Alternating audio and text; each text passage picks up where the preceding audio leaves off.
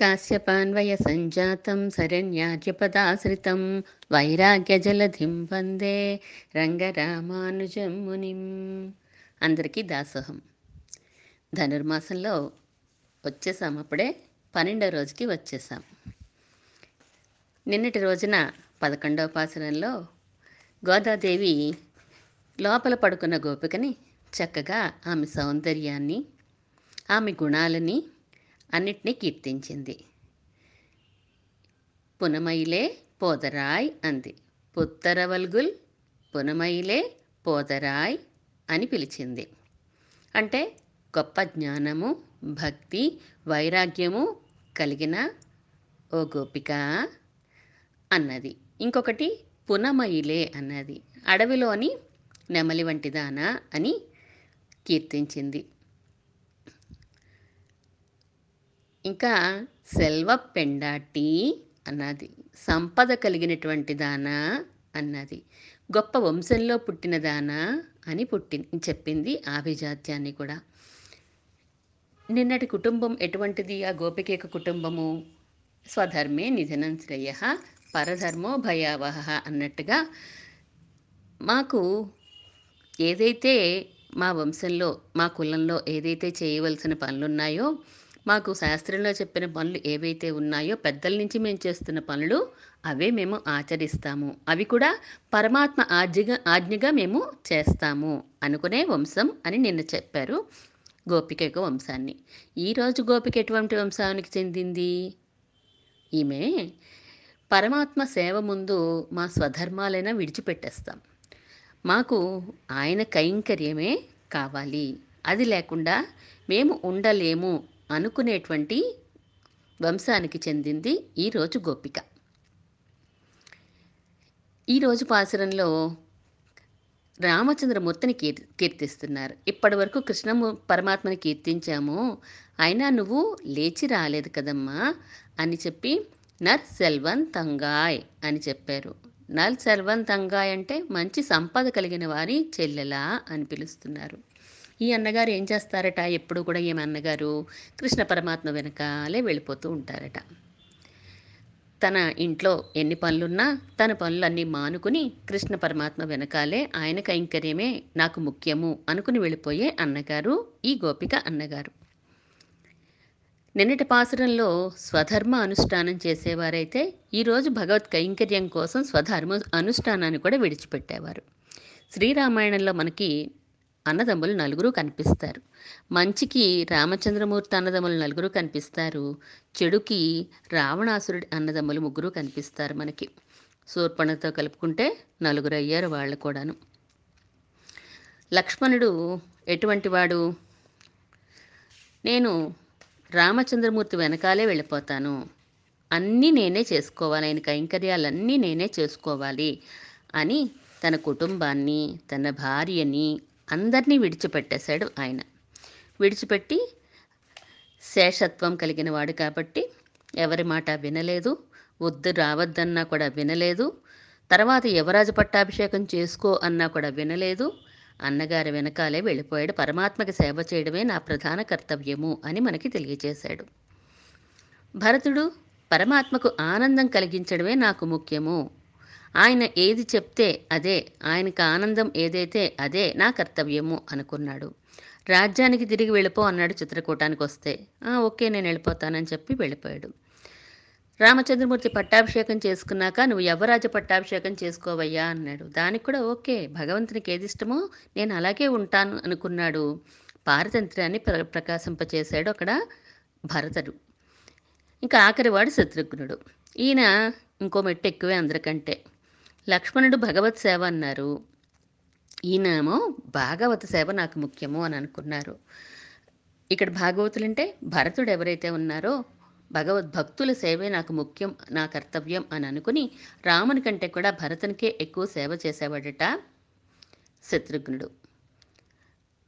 అలాగే ఇక్కడ కూడా ఈ గోపిక అన్నగారు కూడా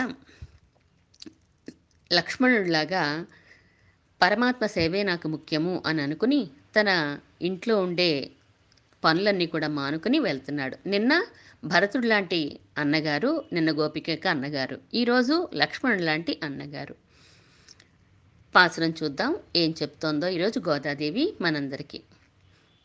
కనైతిళంక తెరుమై కన్రుక్కిరంగి నినైతుములే వழியே நின்று பால் சோரா நனைத்தில்லன் சேராக்கும் நற்செல்வந்தங்காய் பனித்தலை வீழா நின் வாசல் கடைபத்தி சினத்தினால் தென்னிலங்கை கோமானை செத்தா மனத்துக்கினியானை பாடவும் நீவாய் திரவாய் இனித்தானெழுந்திராய் இதென்ன பேருரக்கம் அனைத்தில்லத்தாரும் அறிந்தேலோரெம்பாவாய். ఇనిత్తానెజుందిరాయ్ ఇదన్న పేరు రకం, ఇంత పెద్ద నిద్ర ఏంటమ్మా, ఇంకా లేపవేంటి నువ్వు అని చెప్పి ఈరోజు గోపికని లేపుతున్నారు.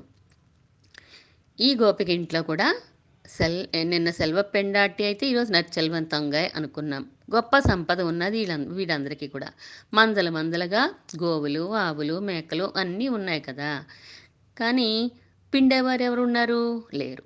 ఇందులో అన్నగారేమో కృష్ణుడు వెనకాల వెళ్ళిపోతున్నారు కదా, మరి పిండేవారు లేకపోతే ఈ గేదెలు, ఆవులు ఏం చేస్తున్నాయట? తమ దూడలు వచ్చి తమ ముట్టెని మా శిరాలు పట్టుకున్నాయి ముట్టతో అని చెప్పి అనుకుని పాలని ధారగా కార్చేస్తున్నాయట. నేనైతు ములెవజియే నిన్ను పాల్సోరా, తలచుకున్నాయి కన్రొక్కి రంగి అని చెప్పంటే అవి దూడలు వచ్చాయి అని చెప్పి తలుచుకుని తమ శిరాల నుంచి పాలుని అలా ధారగా కార్చేస్తున్నాయట. ననైతిల్లం సేరాక్కం నచ్చల్వంతంగాయ్, నీ ముంగిలంతా కూడా పాలతోటి బురద బురద అయిపోయిందమ్మా.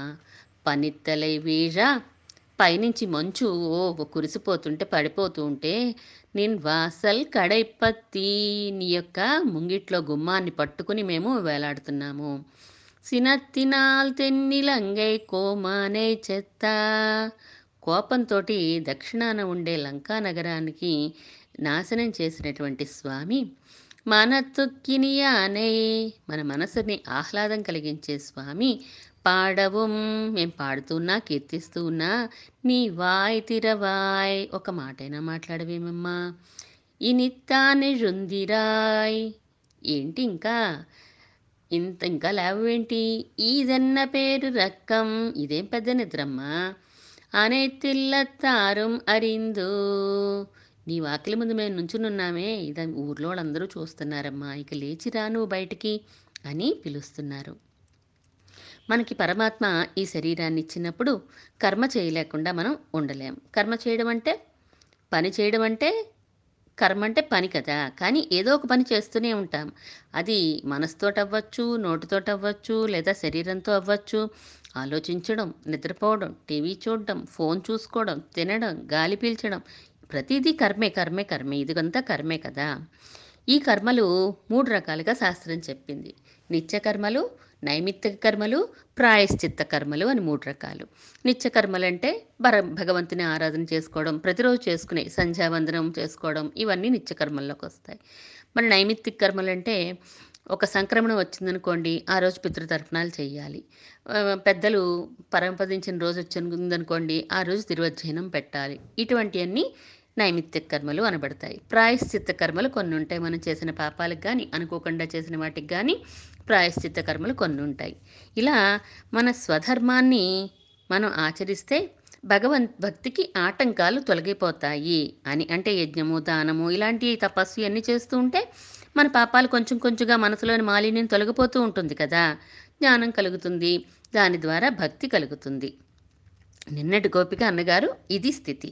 కానీ ఈరోజు ఏం చెప్తున్నారు అంటే అటువంటి స్థితి కాదు. ఈరోజు అన్నగారిది భగవంతుని కైంకర్యం కోసం అన్నారు కదా, వర్ణాశ్రమ ధర్మాలు మానినా పర్లేదు, భగవంతుని కోసం ఏదైనా పర్వాలేదు, వదిలేయచ్చు, స్వధర్మాన్ని కూడా విడిచిపెట్టేయచ్చు అనుకుంటున్నారు.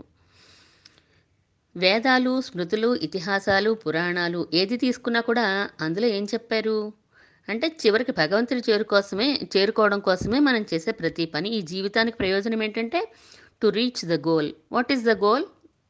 గాడ్ ఈజ్ ద గోల్ అని చెప్పి అనుకుంటాం మనం. గాడ్ అంటే GOD కదండి. మనకి నమ్మకం లేదనుకోండి, నేను భగవంతుని నమ్మనండి అంటే దాన్ని తిరగేసుకోమన్నారు అంతే. దాన్ని తిరగేసుకుంటే అదే నువ్వు భగవంతుడిని నమ్మకపోతే లేడు అని అన్నావంటే దాన్ని తిరగేసుకో, GODని తిరగేసుకో అని చెప్పారు పెద్దలు. ఆ భగవంతుని కైంకర్యానికి ఈ కర్మలన్నీ ఆటంకం అయితే వాటిని విడిచిపెట్టేసి ఆ భగవంతుని సేవలోనే ఉంటారట ఈ కుటుంబంలో అందరూ కూడాను. చాలా పశువులు కదండి, ఆవులు, మేకలు, గేదెలు, గొర్రెలు అన్నీ ఉన్నాయి. పశు సంపదనంతా చూసుకోవాలి కదా. ఆయన ఇంట్లో ఉండి ఎప్పుడు కృష్ణ వెనకాలే క్లోజ్గా ఉండి తిరిగిపోతూ ఉంటే మరి ఇవన్నీ ఎవరు చూసుకుంటారంటే ఎవరు చూసుకోవట్లేదు కాబట్టి అవి ఏం చేస్తున్నాయి, ఆ ముట్టని పొదుగులో పెట్టాయి, మా దోడొచ్చింది అని అనుకుని భావించేసి ఆ దారాలన్నీ వదిలేస్తున్నాయి. పోనీ ఉన్నాయి ఒకటా రెండా అంటే నిన్న చెప్పారు పలకరందు పల అని చెప్పేశారు. పల పల పల అనేకం ఉన్నాయండి అన్నారు. అన్ని గోవులు అన్ని గేదెలు కూడా పాలు వదిలేస్తే మందలుగా ఉన్నాయి. అన్ని వేల గోవుల నుంచి బొట్టు కారినా చాలు కదండి. పశువుల కొట్టమంతా ఏమైపోతుంది, చిన్న ప్రవాహం అయిపోయి పాలన్నీ కూడా చిన్న కాలువ బయలుదేరినట్టుగా అయిపోయి అంతా బురద అయిపోయిందంట. దాంతోపాటు ఆ పశువులు అక్కడే తిరుగుతూ ఉంటాయి కదా, అవి మళ్ళీ దాని మీద తొక్కితే ఏమవుతుంది, బురద ఇంకా ఎక్కువైపోతుంది. పంకం అంటే బురద. ఈ భరతుడి గురించి చెప్తూ శ్రీరామాయణంలో చిత్రకూటంలో పాదుకలు ఇస్తారు కదా రామచంద్రమూర్తి, వాటిని తీసుకొచ్చి అయోధ్యలోకి వెళ్ళకుండా నంది గ్రామంలోనే పాదుకలకు పెట్టుకుని పట్టాభిషేకం చేసి అవి రాజ్యాన్ని ఏలుతున్నాయి, నేను వాటికి దాసుణ్ణి అని అనుకుని నేల మీదే పడుకుని అక్కడ రామచంద్రమూర్తి ఏ నియమాలు పాటిస్తున్నారో అలాగే ఈయన కూడా వస్త్రాలన్నీ మార్చేసి రాజవస్త్రాలు కట్టుకోకుండా మంచి కట్టుకోకుండా జట్లు పెంచుకుని అలాగే జీవితాన్ని ఇక్కడ 14 సంవత్సరాలు కూడా నంది గ్రామంలో గడుపుతారు. ఎప్పుడు ఇంకా పరమాత్మ గురించిన బాధే, అయ్యో అయ్యో అయ్యో స్వామినికి నేను దూరం అయిపోయాను, పరమాత్మకి దూరం అయిపోయాను అని చెప్పేసి. పంకదిగ్ధస్తు భరతః జటిలస్వాం ప్రతీక్షతే అంటారు వాల్మీకి మహర్షి. అంటే పంకం అంటే బురద, ఆ బురద అంటేనే శరీరం అట భరతుడికి. దాంతో ఎదురు చూస్తున్నట్ట, బురద ఏంటంటే ఆయనకి, ఆయన ఎందుకు బురదలో ఉంటాడు అసలు, తాను కుటీరంలో కదా ఉన్నాడు. కానీ కంటి వెంట ఆ విరహంతో పరమాత్మకి దూరం అయ్యాననే బాధతోటి ఆ ధారగా అలా నీరు కారిపోతూ ఉంటే ఆ నేలంతా ఏమైందట బురదైపోయింది. అందులోనే పడుకున్నాడు కదండి ఈయన శరీరం కూడా బురదైపోయిందట. ఇలాంటి బురద కలవాడిని ఏమంటున్నారు, సంపద కలిగిన వారు అని అంటున్నారు. నర్చల్వంతంగాయ్ అంటున్నారు. అటువంటి బురద ముందుంటే నర్చల్వంతంగాయ్ అని ఎవరన్నా అంటారండి. కానీ ఇది ఎటువంటి బురద, పరమాత్మ విశ్లేషణతో వచ్చిన బాధతో వచ్చిన బురద కదా ఇది. మన మనసు భగవంతుడి వైపు తిరగనంత వరకు గట్టి రాయిలా ఉంటుంది.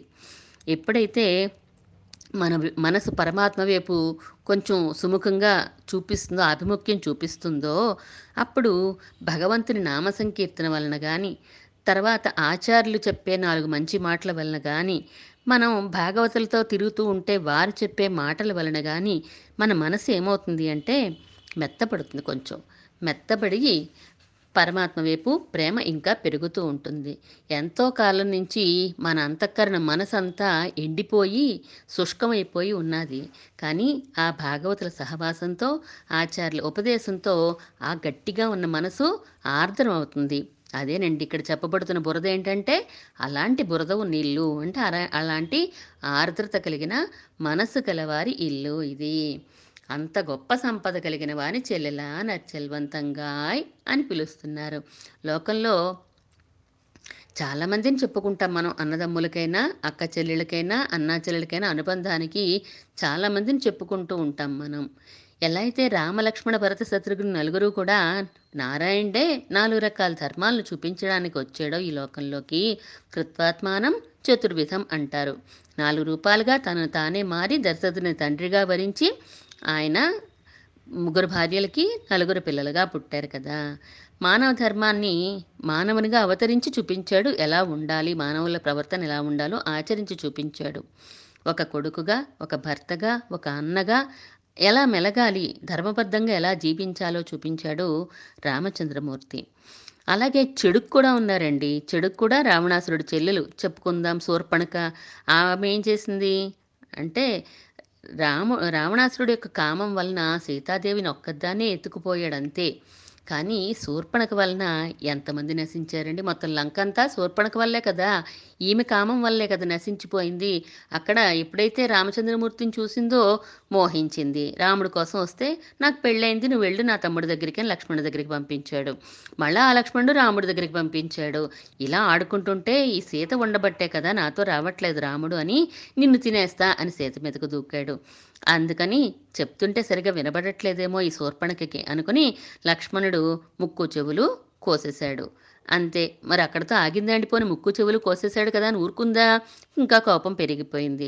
14 మంది అన్నదమ్ముల్ని పంపించింది, వాళ్ళందరూ చనిపోయారు. 14,000 మందిని పంపించింది, తర్వాత వాళ్ళందరూ చనిపోయారు. అక్కడితో ఆగిందా? రావణాసురుడి దగ్గరికి వెళ్ళి నీకోసమే నేను చక్కని చుక్కను చూశాను తీసుకొద్దామంటే నాకు ఈ గతి పట్టింది అని లేనిపోని మాటలన్నీ చెప్పింది. ఆయన ఒక మూర్ఖుడు, నమ్మేశాడు రావణాసురుడు. మారీచుడి దగ్గరికి వెళ్ళాడు. ఇంకా తర్వాత కదంతా మనకి తెలిసిందే కదా, మాయలేడి సీతమ్మని చెరలో ఉంచేసుకున్నాడు. ఎంత చేసిందో చూడండి. తన భావన తప్పు, శూర్పణఖ భావన తప్పు, పెళ్ళైన వాడిది మళ్ళీ వరించడం తప్పు. రాముడు రానంటే ఊరుకోలేదు. రావణాసురుడిది కూడా కామమే, కానీ దానికి కంటే 4 రెట్లు ఎక్కువ హాని చేసింది మన శూర్పణఖ యొక్క కామం. లంకనంతా నశింపచేసేసింది. అలా అటువంటి అన్నదమ్ములు కాదండి వీళ్ళు, ఇక్కడ అన్నా చెల్లెలు అటువంటి వారు కాదు, మంచి సంపద కలిగినటువంటి వారు. అంటే శాస్త్ర విషయాలన్నీ చక్కగా తెలిసినటువంటి ఆయన కాబట్టి ఇంట్లో పనులన్నీ కూడా వదులుకున్నా పర్వాలేదు, నాకు ఇవన్నీ కూడా భగవత్ కైంకర్యానికి ఆటంకాలు అని విడిచిపెట్టేసినటువంటి గొప్ప బాలుడు ఈయన. శ్రీశైలేశ దయా పాత్రం దీభక్త్యాది గుణార్ణవం యతీంద్ర ప్రాణం వందే రమ్యజ మాతరం మునిం అని మనవాళ మహాముల గురించి మనం చెప్పుకుంటాం కదా, రామానుజుల వారి తిరిగి మనవాళ మహాములుగా అవతరించారు అని. ఈయన ఆళ్వార్ తిరునగర్లో అవతరించిన శ్రీరంగం చేరుకుని అక్కడ ఆయన ఆచార్యుల ఆజ్ఞ మీద శ్రీరంగంలో రంగనాథుడి సేవలో ఉంటారు. పరమ సాత్వికులు, అసలు పరమ వైరాగ్య సంపన్నుడు. ఎంత గొప్పవారంటే కూడా ఎక్కడ చదివినా ముందు మనవాళ్ళ మహాములు గురించిన ఈ తనయన్నే చదవాలి, ఈ శ్లోకమే చదవాలి అని రంగనాథుడు ఆజ్ఞాపించినంత గొప్పవారు మాట అండి. రామానుజులు చదవాలి, రామాను సిద్ధాంతం అంటాం కాబట్టి, లేదా పరమాత్మ గురించిన సిద్ధాంతం కాబట్టి శ్రీ వైష్ణవ సిద్ధాంతం అని చెప్పి, లేదా రంగనాథుడి సిద్ధాంతము అనాలి. అలా అనలేదు, రంగనాథుడి సిద్ధాంతము అనలేదు, రామానుజుల వారి సిద్ధాంతము అన్నా రామానుజుల వారి చదవకుండా మనవాళ్ళ మహాములది ముందు చదవాలి అని పరమాత్మ చేత ఆజ్ఞాపించబడింది ఈ శ్లోకం. అంటే అంత గొప్పవారు మన మనవాళ్ళ మహాములు. ఆయన జన్మించిన ఊరు నుంచి ఆళ్వార్ తిరునాళ్ళ నుంచి శ్రీరంగం వచ్చేశారు కదా, ప్రతిరోజు ఆలయానికి వెళ్ళడం, రంగనాథుని సేవించుకుని మళ్ళీ వచ్చి తన మామూలుగా తనకు దినచర్యతో తాను చేసుకుంటూ ఉండేవారు. ఒకనాడు ఆలయంలో ఏదో ఉత్సవం జరగబోతోందని ఆ ఉత్సవానికి వెళ్తుంటే వీళ్ళ ఊర్లో ఆయన ఎవరో ఒక ఆయన ఎదురు వచ్చారట. వచ్చి మీరు పలానా వారు కదండి అని గుర్తుపట్టి అడిగారట. అవునండి మాది ఆ ఊరే అని చెప్పారట. మీరెవరండి అన్నారు మనవాళ్ళ మహాములు. మాది కూడా ఆ ఊరేనండి. అవును మీకు తెలియలేదా పలానా వారు చనిపోయారు అని మామూలుగా చెప్పేశారు. పాపం ఒక కబురు, ఆ కబురు చెప్పేసరికి అయ్యో తప్పనిసరిగా ఏమైంది, 10 రోజులు 15 రోజులు అసత్యం పాటించాల్సిందే కదా, కోవెలకు దూరంగా ఉండాల్సిందే, పెరుమాళ కైంకర్యానికి దూరంగా ఉండాలి. దాంతో శుద్ధి అయ్యాక మళ్ళా పెరుమాళ కైంకర్యానికి వెళ్ళేవారు. ఇలా అస్తమాను బంధువుల సంబంధం వల్ల అడ్డొస్తోంది అని చెప్పేసి, భగవత్ కైంకర్యానికి ఆటంకం వస్తోంది అని చెప్పేసి ఏం చెప్పారు, సన్యాసం తీసేసుకున్నారు మనవాళ్ళ మహాములు. భగవంతుని కైంకర్యం కోసం అడ్డు వస్తే శృతుల్లో చెప్పినా స్మృతుల్లో చెప్పినా ఆ పనులను కొంచెం పక్కన పెట్టచ్చు అని చెప్తోంది కదా. కాబట్టి శాస్త్రం తప్పు కాదండి అంటే తప్పు కాదు. ఎప్పుడు జాగ్రత్తగా నేను ఈ పని మానేశాను అంటే భగవత్ కైంకర్యం కోసమే మానేను, బద్ధకంతో కాదు అని మనం చెక్ చేసుకోవాలి, మనల్ని మాత్రం చెక్ చేసుకోవాలి. ఆత్మ వంచనతోటి మనం పనులు తప్పించుకోకూడదు. అది భగవత్ కైంకర్యం కోసం మాత్రమే మానేము అనేది యథార్థంగా మనం గుర్తించగలిగితే అప్పుడు అది తప్పు కాదు అన్నారు. కర్మయోగము కర్మ, మామూలుగా చేస్తే కర్మ అవుతుంది, భగవత్ కైంకర్యంగా చేస్తే అది కర్మయోగం అవుతుంది కదా, అందువలన అది తప్పు కాదు అన్నారంటే భగవంతుని కైంకర్యానికి ఆటం కలుగుతూ ఉంటే తమ నిత్య నైమిత్తిక కర్మలన్నింటినీ కూడా వాయిదా వేసుకోవచ్చు లేదా వదిలేయచ్చు అని చెప్తున్నారు. పనిత్తలై వీష నిన్ వాసల్ కడైపత్తి. కిందేమో బురద అమ్మ, పై ఇప్పుడేమో ఏమవుతోంది పనిత్తలై బీజ, అంటే పైనుంచి మంచు పడిపోతోంది మా అందరి మీద కూడాను. మంచు పడిపోతుంటే ఎక్కడ పడిపోతామో, జారి పడిపోతామేమో పై బురదలోనూ ఈ మంచు వల్ల అని చెప్పి అనుకుని నీ ఇంటి పై కమ్మి ఉందే దాన్ని పట్టుకుని మేము ఆధారంగా ఉన్నాము అని చెప్తున్నారు. ఇంటి కమ్మి అంటే అష్టాక్షి మంత్రము అని మనకి స్వాపదేశార్థంలో చెప్తూ ఉంటారు. పగటివేళ సూర్యుడు నీరంతా గ్రహిస్తాడు కదండి సముద్రాల్లోంచి. ఆ ఆవిరి నీరేమవుతుంది రాత్రి చంద్రకిరణాల ద్వారా మంచుగా కిందకి పడుతూ ఉంటుంది. ఆ వెన్నెల కూడా సూర్యకిరణాలే, కాకపోతే మారిందంతే. సూర్యకిరణాలైతే అందరినీ కూడా తపింపచేస్తాయి. ఈ మంచు చంద్రుడి యొక్క వెన్నెల ద్వారా వచ్చిన మంచు అందరికీ ఆహ్లాదాన్ని కలిగిస్తుంది. అంటే భగవంతుడు సూర్యుడు అని చెప్పి, ఆచార్యులు చంద్రుడు వెన్నెల అని చెప్పి మనం అనుకున్నాం కదా. ఈ గోదాగోష్ఠి ఏం చేస్తోంది బయట నుంచిని అంటే పరమాత్మ యొక్క నామాల్ని అనుసంధానం చేస్తున్నారు. మన తొక్కిని అనే పాడవం నీవాయ్ తిరవాయ్ అంటున్నారు. మనసుకి ఇంపైనటువంటి వాడు, ఆనందాన్ని కలిగించేటువంటి స్వామి యొక్క నామాల్ని. ఎటువంటి స్వామి? తినాల్ తెన్నిలంగై కోమా అనే చెత్త, కోపంతో ఆ లంకా నగరాన్ని అంతా నశింపచేసినటువంటి స్వామి మనందరికీ కూడా ఆహ్లాదాన్ని కలిగించేవాడు. అటువంటి స్వామిని మేము కీర్తిస్తున్నా నువ్వు మాట్లాడట్లేదు, ఒక్క మాట కూడా మాట్లాడట్లేదు అని చెప్పి అంటున్నారు. కృష్ణ పరమాత్మను కీర్తిస్తే ఎందుకులే ఆయన మనకెందుకులే, ఎప్పుడు ఆడపిల్లని బాధపెడుతూ ఉంటాడు, ఆశపెడతాడు, అందకుండా వెళ్ళిపోతూ ఉంటాడు అని చెప్పి విరహబాధల్లో ఉచ్చుతాడు అని నువ్వు లేవట్లేదేమో. ఆయన నామం విని నువ్వు లేవలేదంటే అర్థం ఉంది. కానీ ఇప్పుడు మేము ఎవరిని కీర్తిస్తున్నాము? ఎటువంటి స్వభావం కలిగిన వాడు మేము కీర్తించే స్వామి? రామచంద్రమూర్తి. శ్రీరాముడు తను ప్రేమించిన స్త్రీ యొక్క ఎడబాటుని సహించలేకపోయాడు అసలు. అది సీతమ్మ దూరమైతే ఓర్వలేక నిద్రాహారాలు కూడా మానేసి ఎంతో బాధపడిపోతాడు రామచంద్రమూర్తి. కోపంతో ఆ లంకకి వెళ్ళి మరీ చంపాడు అక్కడ ఉండే రావణాసురుణ్ణి, ఆయన సేనంతా కూడాను. అందువలన రామచంద్రమూర్తి ఇలా ఆడవాళ్ళని బాధ పెట్టేవాడు కాదమ్మా, ఆశ్రితులకు హాని జరిగితే మాత్రం తట్టుకోలేడమ్మా అని చెప్పి చెప్తున్నారన్నమాట. అటువంటి రామచంద్రమూర్తిని మేం కీర్తిస్తున్నాము. అయినా సరే నువ్వు లేచి రావట్లేదేంటమ్మా అంటున్నారు. మనత్తుకి కినియానయ్య అంటే మనసుకి ఇంపైనవాడు అని అన్నారు. సుందరకాండలో సీతాదేవి దగ్గరికి వస్తాడు హనుమ. చిన్న ఆకారంతో వస్తాడు కదండి అశోకవనంలో ఉన్నప్పుడు. వచ్చినప్పుడు రావణాసురుడేమో అని భయం ఓ పక్కన, రామనామం వినగానే హనుమ రామనామాన్ని కీర్తిస్తుంటే ఓ పక్కన ఆనందము. అందుకని అడుగుతుంది, వానరాణాం నరాణాం వానరాణాంచ కథమాసిత్ సమాగమ అని అడుగుతుంది. అసలు మీరేమో చూస్తే కోతులు, రామచంద్రమూర్తిమో రాముడు, మీ ఇద్దరికి మధ్యలో ఫ్రెండ్షిప్ ఎలా జరిగిందయ్యా అని అడుగుతుంది. అప్పుడు రాముని వర్ణించి చెప్పు నువ్వు ఎలా ఉంటాడో అంటే, రామః కమలపత్రాక్షః అంటాడు హనుమ. రామః అంటేనే మనత్తుకినియానే అంటే ఆహ్లాదాన్ని కలిగించేవాడు, సుఖాన్ని కలిగించేవాడు అని కదా. రామః అని ముందు చెప్పారు, ఆనందం కలిగించేవాడు అని చెప్పి తర్వాత కమలపత్రాక్షః అంటే కమలవంటి నేత్రములు కలిగిన వాడు అని తర్వాత అన్ని గుణాలు చెప్తాడు. శ్రీకృష్ణ చరిత్రను విడిచి రామచరిత్రను ఈరోజు కీర్తించాడు. తనని ప్రేమించిన వారికి బాధ కలిగిస్తాడు, ప్రేయసులకి బాధ కలిగిస్తాడు కృష్ణ పరమాత్మ. కానీ ఈయన అలా కాదు, ప్రేమించిన వారినే కాదు తన తల్లికి కూడా మంచి పేరుని తీసుకొచ్చాడు. కౌసల్య సుప్రజ రామ అంటును. యశోదకి ఎప్పుడు కృష్ణుడి గురించి కంప్లైంట్సే. పాపం ఎలా కన్నావమ్మా ఇటువంటి వాడిని అని పాపం రేపల్లో ఉన్న వాళ్ళందరూ వచ్చి కంప్లైంట్స్ చెప్పేవారు. కానీ అన్ని శాస్త్రాలు చదువుకున్నటువంటి విశ్వామిత్రుడు కూడా కౌశల్యని కీర్తిస్తాడు కదా. కౌశల్య సుప్రజారామ అంటూ ఎంత గొప్పదానివమ్మ నువ్వు అని కీర్తించినట్టుగా అటువంటి రాముడిని మేము కీర్తిస్తున్నాము. అయినా సరే నువ్వు మాట్లాడవా అని అడుగుతున్నారు. ఇదేంటి ఇంకా నిద్రపోతున్నావు, మరి అంత ధ్యానంలో ఉండిపోవాలా ఏంటి? మేమేమో ఆ రామచంద్రమూర్తిని కీర్తించడం వల్ల మా హృదయం అంతా కుళిరిందు, చల్లబడిపోయింది. కింద బురద, పాలబురద, పైన మంచు, మధ్యలో మా హృదయాలేమో గుణకీర్తనతోటి చల్లబడిపోయినాయి. ఈ లోకంలోనే ఉన్నావు కదా నువ్వు, కానీ భగవద్ అనుభవంలో యోగ నిద్రలో ఉన్నట్టుగా పడుకుని పోయేవమ్మా నువ్వు అంటే తమో గుణంతో పడుకుంటుందా అండి? లేదు, భగవంతుని అనుభవంతో పడుకుంటోంది ఈవిడ. లౌకిక నిద్ర అయితే మేము పిలిచిన కలకలానికి ఇంతమంది వచ్చి పిలిచాం కదా నీకు మెలకు వచ్చేసును, కానీ నువ్వు భగవద్ అనుభవంలో ఉన్నావు కాబట్టి నీకు మెలకు రావట్లేదు, మేము పిలుస్తున్నా పలకట్లేదు, ఇదంతా నీకు భగవంతుడి మీద ఉన్న ప్రావణ్యము అని చెప్తున్నారు. నువ్వు ఇంత గొప్పదానివని, ఇంత భగవద్ అనుభవం మీద ప్రావణ్యం కలిగిన దానివని అందరికీ తెలిసింది, నీకు భగవంతుడి తప్ప ఇంకేమీ అక్కర్లేదని అనేతిల్లత్తారం అరిందు, నీ గురించి అందరికీ తెలిసిపోయింది, నీ సంపద గురించి. లౌకికమైన సంపద కాదు, భగవద్గుణ సంపద, భగవంతుని మీద ఉండే అనురాగం అందరికీ తెలిసిపోయింది. అందువలన ఇంకా నువ్వు లేచి వస్తే గనక అందరం కలిసి కృష్ణ పరమాత్మ దగ్గరికి వెళ్దాము, ఆయన్ని ఆశ్రయించి మనకు కావలసిన పర అనేదాన్ని పొందుదాము, నువ్వు లేచి రావమ్మా అని ఈ పాసులలో పిలుస్తున్నారు. ఆండాళ్ దివ్య తిరువుడుగలే శరణం.